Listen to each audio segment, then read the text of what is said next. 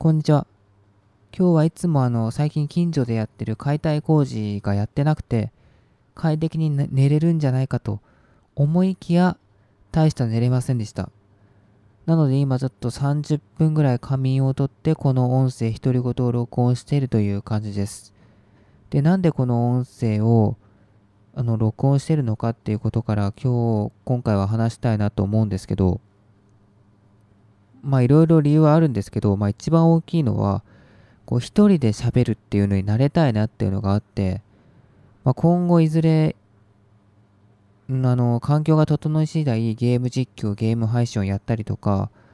まああとはなんかラジオとかねラジオ番組とか持ちたいなっていう夢があるんですよね。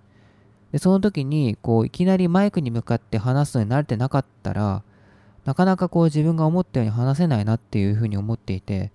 まあ、なのでまずはこのマイクに向かって話すっていうその状況になれるっていうことから始めようということで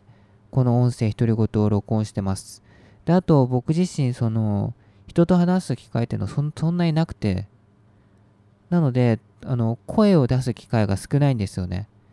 でその声を出さない日々をあのずっと続けていくとどうなるかっていうとどんどん声が出せなくなっていくし言葉も出なくなってくるんですよ。そのあれって日本で育って日本語を使って生きてきたのに全然日本語喋れないぞっていう状況になってしまうのでなので意識してこうして喋る機会を作っているという感じです。で、あと、まあこれはこう続けていく中で気づいたことなんですけど、こうして独り言のアウトプットを繰り返すことによって、まあ、だいぶ頭の中が、自分の頭の中が整理されるっていうのもあって、まあ日記とかもね、そうだと思うんですけど、こう頭の、自分の頭の中、心の中だけで抱えないで、こう実際に言葉にしてみる。ノートに書いたりとか、声に出して、声に発してみるっていうのをやってみることで、もうそれだけでもこう、頭の中がスッキリするっていう効果もあると思うんで、そういうのも、それ狙いでもあります。ということで、まあ、なんでこの独り言、えー、と、まあ、独り言ラジオをこう録音して公開してるのか、わざわざ公開してるのかっていうことについて話しました。で、今回はタイトルにもあるように自炊が楽しいっていうことについて話そうかなっていうふうに思うんですけど、まあ、自炊が楽しくて、まあ、よくこう実家暮らしから一人暮らしになった時に、まあ、自炊がねもうできなくてコンビニだったり、その今だったら UberEats とかに頼ってしまうっていう方も結構いらっしゃると思うんですけど僕昔から自炊好きでで一人暮らししたらもう本当に自炊したいなって思ってたんですよね。でそれででただまあ実際に一人暮らししたら自炊ってめんどくさく感じちゃうのかなっていうふうに思っていたんですけどこの自炊が楽しいっていうのは変わらなくて今も続けてます。でほとんどこうインスタントだったり、まあ、加工食品、まあ、外食にはもちろんのこと、まあ、そういうインスタントだったり加工冷凍食品といったそういう加工食品に頼ることもなくほぼ全ての食事を自炊で賄ってます。でまああの野菜をね冷凍庫に入れて保存するっていうのを覚え始めてから、まあ、野菜の物持ちも良くなりそこから一気に自炊のこうなんだろう、食材の幅が広がって、いろいろ、よりいろんなことができるようになってきて、より楽しさが増してます。で、まあ、自炊のいいところは、まあ、悪いところから言うと、ま、時間がかかってしまう、手間がかかってしまうっていうのはあると思うんですけど、ま、いいところは、やっぱり健康的だなって思うんですよね。うん。こう、変な、変な加工食品って言ったらおかしいけど、変な添加物もま少ないし、野菜とか農薬とかどうしてもかかってしまってるんですけど、まあ、それはしょうがないとして、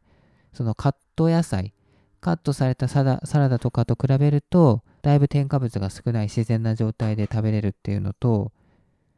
まあ、あと塩分とか糖分もね、少なく済ませられるんじゃないかなっていうふうに思ってます。特に塩分は加工食品だと、加工されたものインスタント系だと必ず入っていて、しかも結構多いんですよね。でそれを 2, 2食、3食ってなると、もう1日の食塩の摂取量をどうしても超えてしまうっていうのもあって、ただそれを自炊にすると、意外とそんなに食塩取らなくていいっていうか、そんなに塩分取らなくて済むっていうのがあって、まあ、一つは自炊すると、まあ、健康的な食生活を送れるのかなっていうのがありますね。で、あともう一つのメリットとしては、まあ、これもね、当たり前といえば当たり前なんですけど、経済的にいいです。パスタとか1キロで200円ぐらいで買えて、でもあの、200円って、コンビニとかだったら、あの、もうすぐなくなっちゃいますよね。パン2つとか、100円のパン2つでもうなくなっちゃうんですよ。に対し、スーパーだと1キロの米を200円ちょっとで買えるので、で1食 200g 使ったとしても5食分あるんですよ。なので1食40円。で、200g はだいたい100から150ぐらいで、僕の場合は。で、そう考えると、1食2、30円で済ませられる日もあるっていう、そういうのもあって経済的だなっていうふうに思います。まあ、なので、まあ、なのでというか、うん。なので僕は今後もね、しばらく続けていきたいなっていうふうに思います。この2つの健康的になるっていうのと、あと経済的であるっていう、この2つのメリットが大きいのと、まあ、あと、